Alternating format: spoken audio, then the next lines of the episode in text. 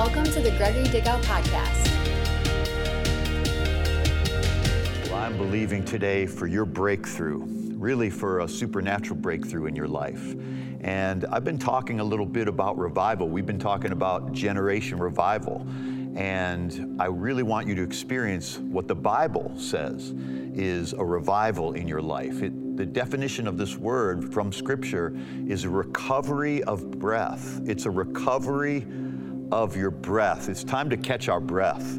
It's time to breathe a sigh of relief. It's time to get on the other side of discouragement. This word refi- revival means refreshing, it's a blowing of fresh air, causing someone to recover uh, their state of joy and cheer and encouragement after a time of anxiety and trouble. I want to read that to you again, and I want you to hear this is this word that God is doing in our lives right now. This word on the other side of all of that we've been through over the last two or three years, this word of freshness, this word of fresh air, this word of catching your breath, this word of encouragement after a time of anxiety and trouble. Think about that. God is saying that He is going to cause you to recover your state of cheer, your state of joy. It means it's not just a moment of joy. It's not just a moment of cheer, it is a mindset.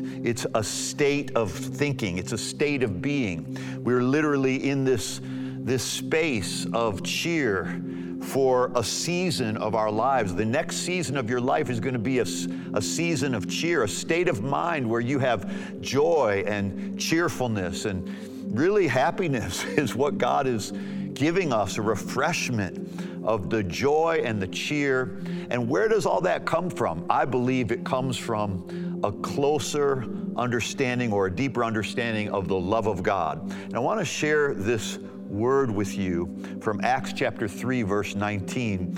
And it's from the WNT version. And it starts with the word repent, which is such a misunderstood word in most of uh, most Christian circles. Repent seems like it's our effort to turn away from um, the wrong things and turn to do the good things or to do the right things. And in a sense, that's true as long as we properly identify what the wrong things are that we're repenting of. Because it really is not so much a repentance of all of our bad behavior, but a repentance of wrong thinking as to how we relate to God and how He relates to us. So let me show it to you in Acts chapter 3, verse 19. Repent therefore and reform your lives so the record of your sins may be canceled and that there may be there may come seasons of revival from the Lord. Seasons of revival from the Lord.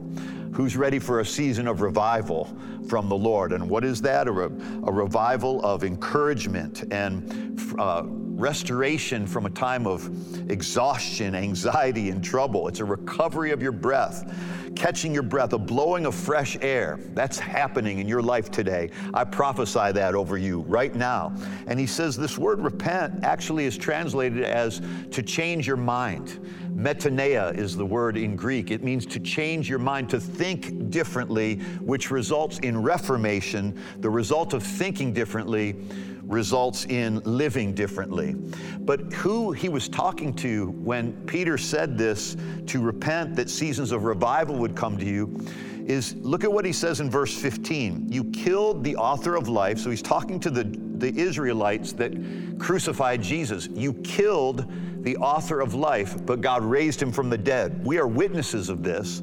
By faith in the name of Jesus, this man whom you see and know was made strong. It is Jesus' name and faith that comes through him that has completely healed him, as you can all see. So, this is the man that was lame at the beautiful gate, and Peter and John healed him in the name of Jesus. He was completely healed, and that's when Peter goes into this speech to them about how they killed the author of life. You killed the author of life, but God raised him from the dead. You killed Jesus, but God raised him from the dead.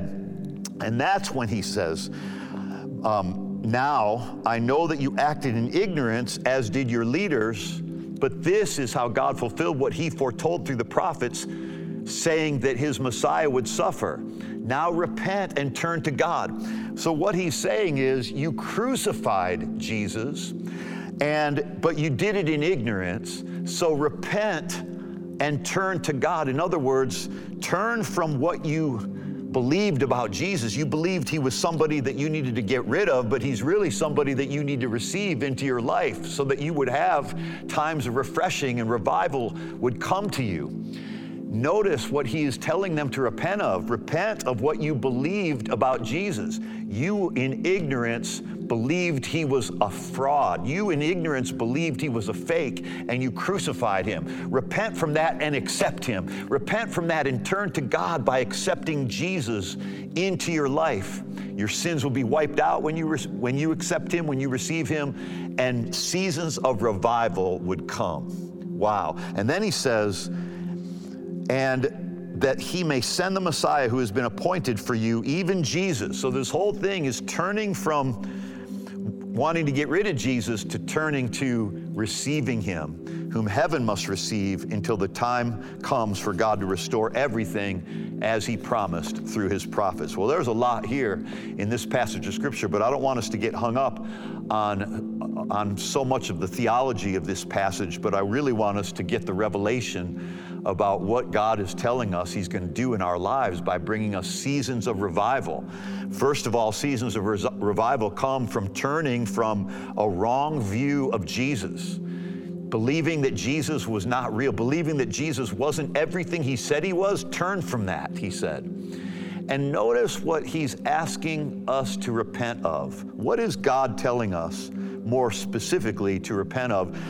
And I think a scripture in Revelation chapter 2 sheds some light on this. In Revelation chapter 2, he says this Jesus says, Yet I hold this against you. You have forsaken your first love. You have fallen away from your first love or from the love you had at first.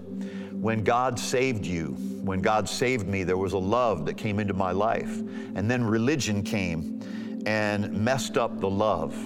And all the rules came, and all the condemnation came, and all of the self-righteousness came, the other people that would try to try to make me be a, a, a perfect Christian or a holier Christian. At first, it was a love relationship. Then it became a rule-based relationship. And that's what he's saying to repent of. He's saying, You've fallen away from your first love. You've fallen away from what got you here? What is it that brought us to Jesus? It was His love. What, it was His loving kindness that drew us to Him. It was His goodness that led to repentance. It was His kindness and His love that brought us to Him in the first place. And He's saying, Go back to that. Consider from what you have fallen or how far you have fallen, he says in verse 5. I love what this passage says in the message. Bible. In fact, let's go back to starting verse 2 of this passage of Scripture. He says, I see what you've done. Your hard work, your, ref- your refusal to quit. Man, we've all been through those moments where we are working hard for God, we, we refuse to give up. He said, I know you can't stomach evil, that you weed out pretenders, apostolic pretenders, fakes he says, I know your persistence, your courage in my cause that you never wear out, but you've walked away from your first love. He's like, so many people get focused on their hard work for God, that they're that they are against evil, that they're for persistence and they're courageous in His cause. And all those things are good when love is at the center of it, when the love of God is the root, when the love of God is the foundation from which we're living. He said, But you walked away from your first love. Why? What's going on with you anyway? The scripture says. Jesus said, Why? What's going on with you anyway? Do you have any idea how far you've fallen? A Lucifer fall, which is what was pretty strong words. Turn back, recover your dear early love. No time to waste, for I'm well on my way to removing your light from the golden circle. The light is removed from our lives when we turn away from love, when we turn away from God's love, when we focus on how strong we are, how persistent we are. There is a place for strength and persistence and courage and all of those things. But he's saying, the believers got so focused on the things they were supposed to do for God that they had left the thing that had created their rest and their relationship and their intimacy with God. It was His love for them. And in Malachi chapter 1, verse 2, he says, I've never stopped loving you, and I never will. One translation says, I have always loved you. I've never stopped loving you and never will. I've always loved you. You see, so often we, we trade this loving relationship of I'm loved, I'm forgiven, I'm redeemed, I'm the righteousness of God, I'm his son or his daughter, I'm a joint heir with Jesus, I'm loved by him, and we're walking with God in this love relationship, and somehow we get, we get caught up in something else. We get caught up in trying to do so much for God. And I believe love is the reason why we started wanting to do so much for God. But then we get focused on the doing rather than being. And you know, we're not called human doings, we're called human beings for a reason because we're supposed to be in this love relationship with God. So I really believe what revival truly is it's a revival of intimacy with God, it's a revival of this love relationship with God. He said, There's no time to waste. He says, I've always loved you. He says, You've been great. You've refused to quit. You've refused to give up. And I know some watching right now, connecting right now, maybe you do feel like giving up. Maybe you do feel like quitting.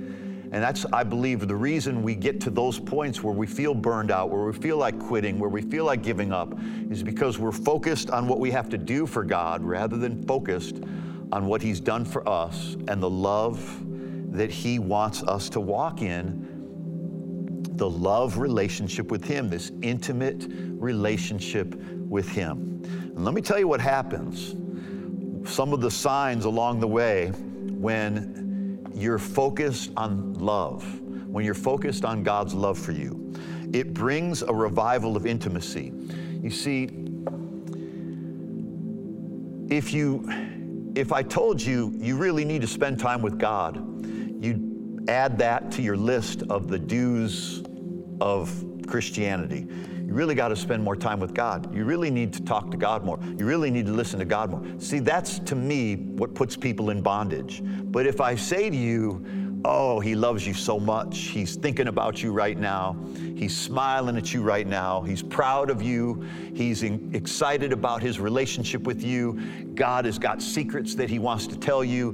He sees you as the apple of his eye. He sees you as his favorite child. He sees you as his precious son or daughter, his beloved son or daughter. Now, what happens is you start to actually be drawn to him and you end up wanting you it becomes your idea to want to spend time with God. It's not something somebody's telling you to do. It becomes your idea because you're motivated by love. You're motivated by the love God has for you. And you're so in awe that He would love you in your worst hour. He would love you in your darkest hour. He would love you in your most rebellious hour. He would love you in your most fallen condition. He loved us while we were sinners. He loved us while we were His enemies, the Bible says.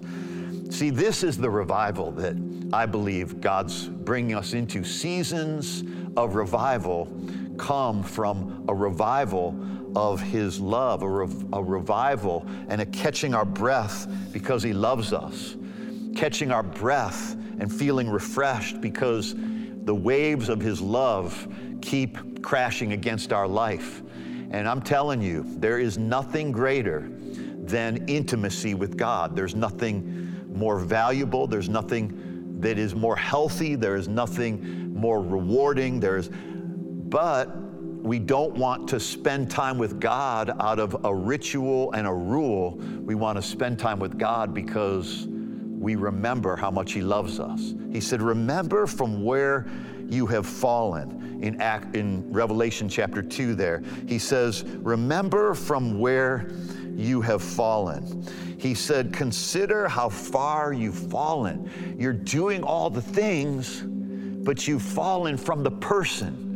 You're doing all the things for the person, but you're not enjoying the person. And the person is Jesus, and He wants to enjoy you and He wants you to enjoy Him. And what gets in the way is our, our, the demand we place upon ourselves to be and do everything we know to do. If you try to do everything in the Bible, you'll quit really fast because you'll realize there's no way you can do it all, at least not at one time. So if we focus on relationship, relationship, relationship, intimacy with God, a revival of intimacy with our Savior, this is what He's calling us to. This is what we're turning to. We're turning back to closeness when Mary and Martha invited Jesus to their house in Luke chapter 10. And Martha was so worried and concerned and bothered by all the things that they had to do to prepare. And what was Mary doing? Sitting at the feet of Jesus. And when Martha started complaining about how much she was doing and how little Mary was doing, he, she began to tell Jesus what to do. Tell her to help me. Remember, she said to him, Tell her to help me. I'm doing everything. Tell Mary she's sitting at your feet. Like, get, tell her to get up, get in gear, and roll up her sleeves and carry some of this burden. And Jesus was like, No, no, no, Martha, you have it all wrong. Mary has chosen the good part. She's chosen the thing that matters most. There's only one thing that's really necessary, he told her, and that's not going to be taken away from her. Boy, you know, when you are just sitting at the feet of Jesus, and you say, How do you sit at the feet of Jesus? Well, at Jesus' feet, we worship Him. We're at Jesus' feet when we're here in church together. We're at Jesus' feet when we're lifting our hands to thank Him. We're at Jesus' feet when we're learning the Word of God and listening for His voice and listening to the voice of the Good Shepherd through the shepherd. Like God wants you to hear his voice through mine and so that you hear from him you're hearing from him. What is he saying through what i'm saying? What is he saying in the midst of what i'm saying? That's sitting at the feet of jesus. When you're just listening to a preacher preach oh that's exciting that's entertaining that's funny or that's you know touching. You're you're not sitting really at the feet of jesus you're just sitting at the feet of a preacher. But when you are listening for the voice within the voice. You're listening for the voice that is calming the sea in your soul, the voice that is giving you peace, the voice that is encouraging you and reminding you of how much He loves you.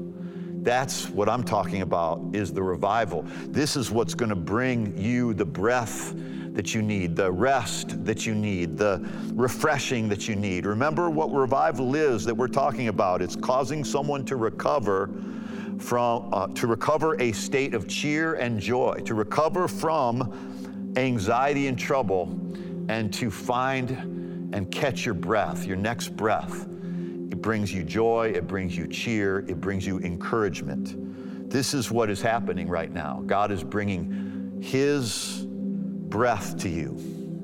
Remember, it says in John chapter 20 that Jesus breathed on them and said, Receive the Holy Spirit. He breathed on them and said, Receive. God wants you to receive. He simply wants you to receive. Remember that one miracle that he did where he the man was blind and Jesus spit into the dirt and rubbed his spit into the dirt and then put it on that guy's eyes. In other words, I believe we need to only receive what's coming out of Jesus' mouth. We need to receive and we need to see what Jesus is putting on our eyes. We need to receive what He's, it's like if you were in the front row at church, here you might end up getting spit on by me accidentally, but that's not going to heal you. But Jesus spit, that's, that's the stuff that brings healing. That's the stuff that opens our eyes. That's the stuff that brings us refreshing. That's the stuff that brings us back to this closeness and this intimacy with God. David said, Wow, this one thing I seek, that I might sit in your temple and meditate on your beauty all day long.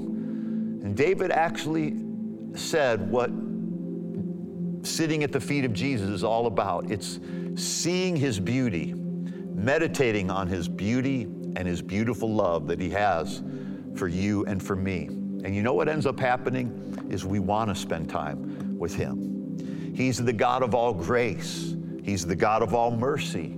At his throne is mercy and grace to help us in our time of need. Who wouldn't want to spend time with him? Come to him boldly to receive mercy. Come to him now boldly to receive grace.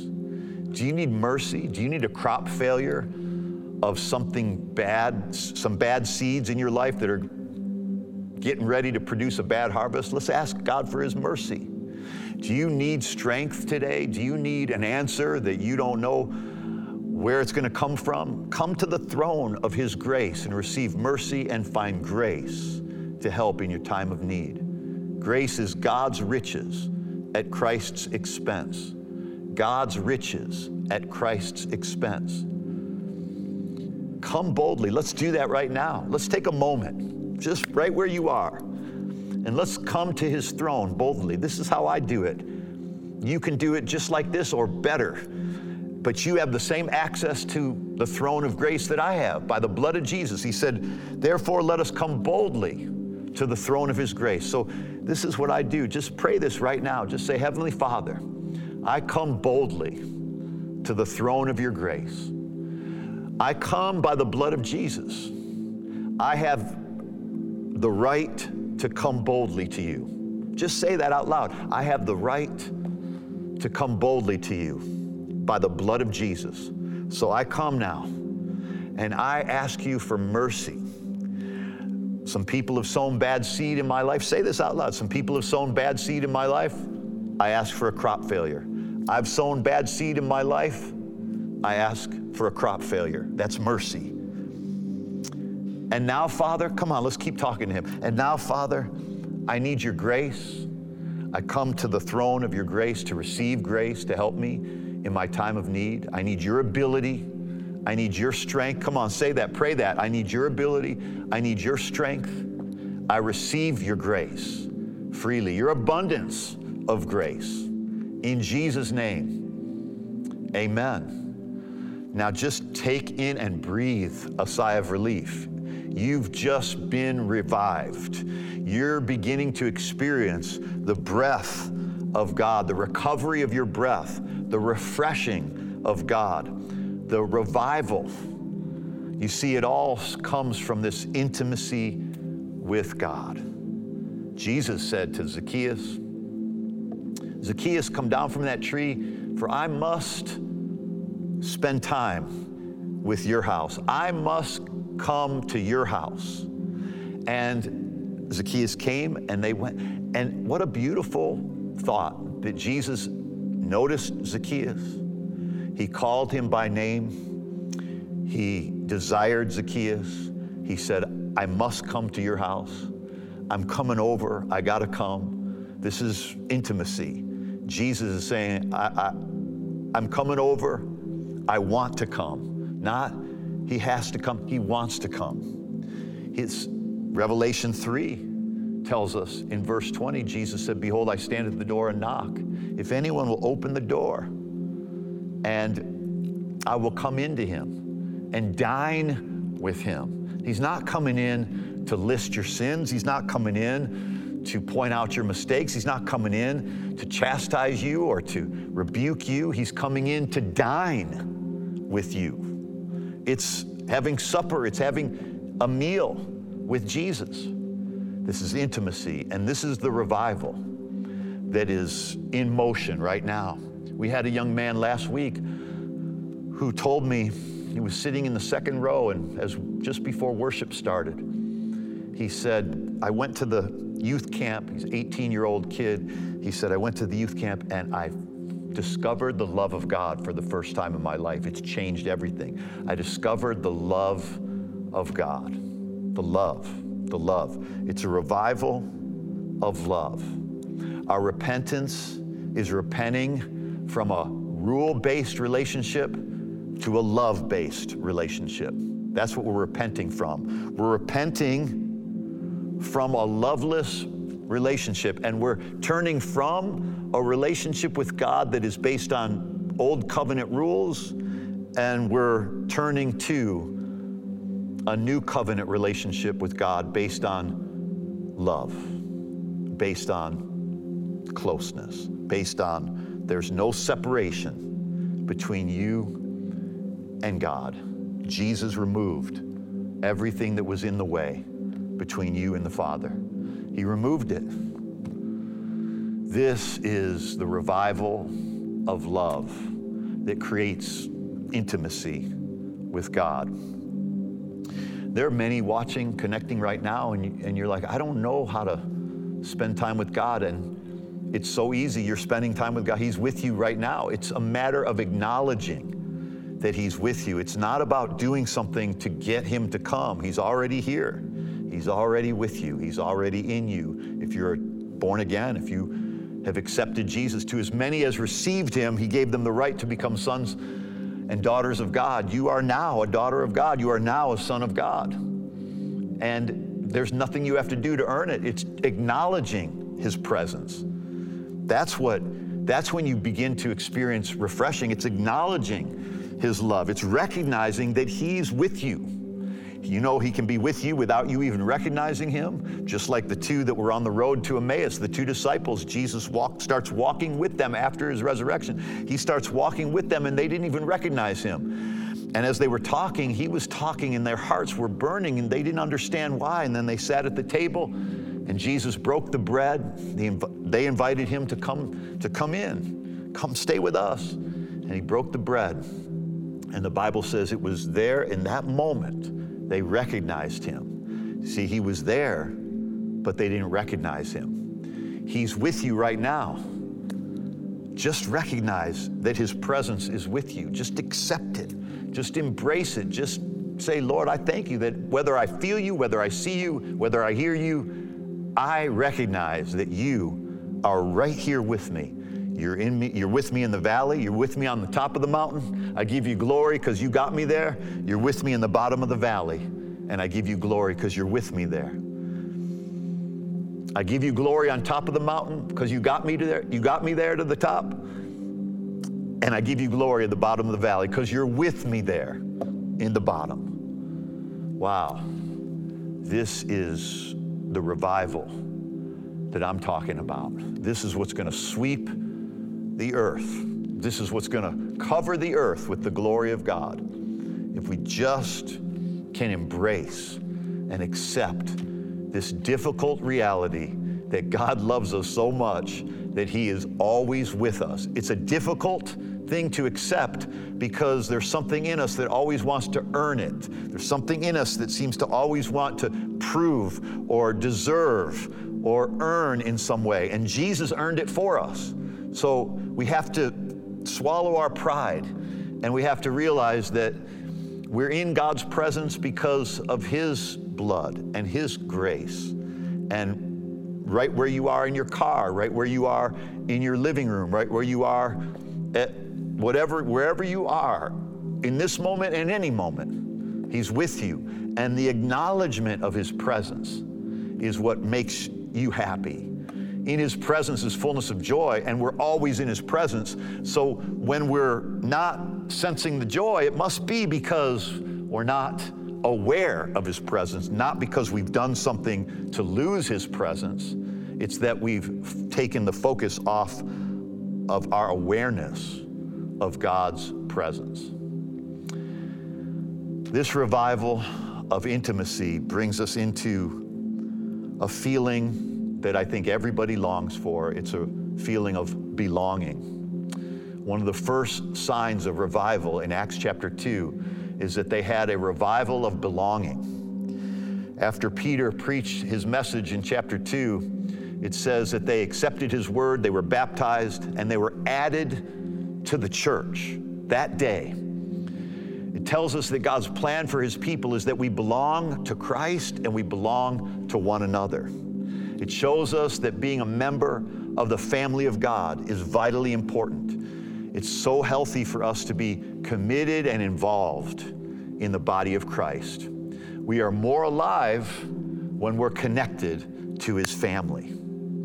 You know, Jesus prayed this amazing prayer in John chapter 17 because I believe this revival of intimacy with God creates a, a sense of belonging with each other, belonging to our church family, and it creates this, this power and unity. Unity.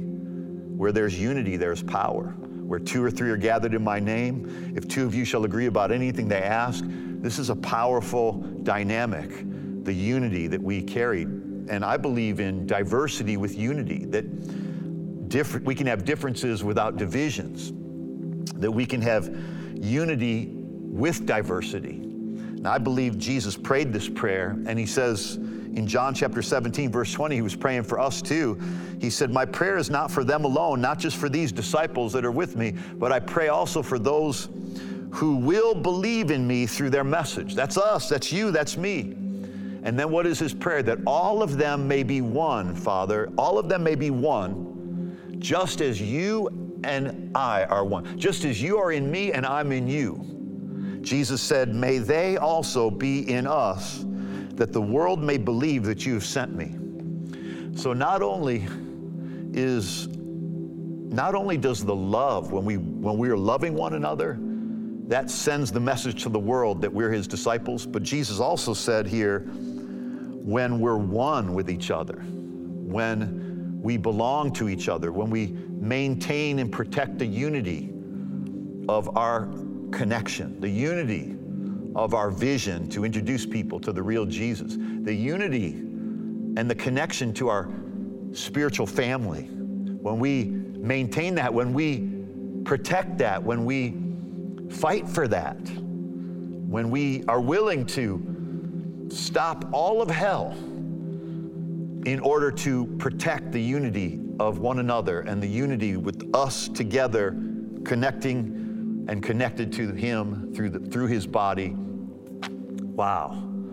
Jesus says that the world will believe I in them and you in me that we would be brought complete in unity to let the world know that you sent me and have loved them even as you've loved me.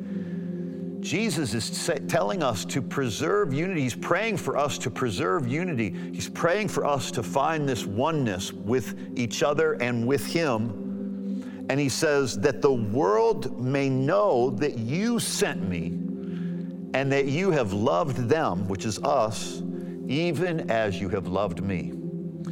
All disharmony, all disunity, all division, all hate, all racism, all tribalism, all, all the separation of each other is all rooted in insecurity from not believing the love that God has for you. The only reason why people get divisive and negative towards others is because they feel inferior in their own in their own self and therefore they project upon somebody else either they try to become superior or they or they try to make somebody else feel inferior but when we know that he loves us the way that he loved Jesus he said that you've loved them Jesus prayed father let the world know that you've loved them even as you've loved me when we realize that he loves us as much as the Father loves us as much as He loves Jesus. It brings a calm, it brings a peace, it brings a security, it brings a sense of confidence and not a cockiness, not a confidence where I'm better than anybody else, but a confidence that I can love freely and that I can accept you just as you are. You can accept me just as I am, and we can help each other to grow and to represent to this world the God who is love that God is love. And that when this world understands that and truly gets that, when the church truly understands, when the church has a revival of God's love for them, it will change everything. It will give us a sense of belonging. It will deliver us from rejection. It will give us a sense of unity. It will deliver us from divisiveness. It will give us a sense of peace and calm. I pray for that for you right now in the name of Jesus that every one of us would sense the unity with God, the unity with the Father, and unity with one another because we are the body of Christ. And how good and how pleasant it is when brethren dwell together in unity. For there the Lord commands the blessing. I prophesy blessing. I prophesy the commanded blessing, the commanded peace, joy, supernatural confidence, belonging, freedom from insecurity, freedom from inferiority. I prophesy acceptance over you. I prophesy approval over you. I prophesy deliverance and freedom and peace over you in Jesus' name. I prophesy revival and new breath, new strength, new energy, new ability to go above and beyond. Wherever you've been before in life, you're going to another level, a greater level of maturity, a greater level of health, spirit, soul, and body in Jesus' name. Now, if you haven't received Jesus Christ into your life as your Savior and Lord, pray this out loud after me. Everybody pray this, Heavenly Father. Just pray this out loud. Heavenly Father, I invite Jesus Christ into my life as my Savior. I believe Jesus died for my sins. Say that out loud. I believe Jesus died for my sins and rose from the dead. Amen. That's all it takes to be a believer, to be born again, and to become a child of God, just receiving Him. If you did pray that prayer for the first time, would you get a copy of this book absolutely free? You can download it anywhere, lifechangerschurch.com slash salvation. It's my gift to you. It's the next steps in this journey with God. And it's anybody can get this. So grab this, the online version of this, and download it anywhere, wherever you are in the world. And thanks for joining me and thanks for connecting with me as a part of this church family, locally and globally as Life Changers International Church. God bless you, God love you, and everything is going to be all right. I'll see you at our next service.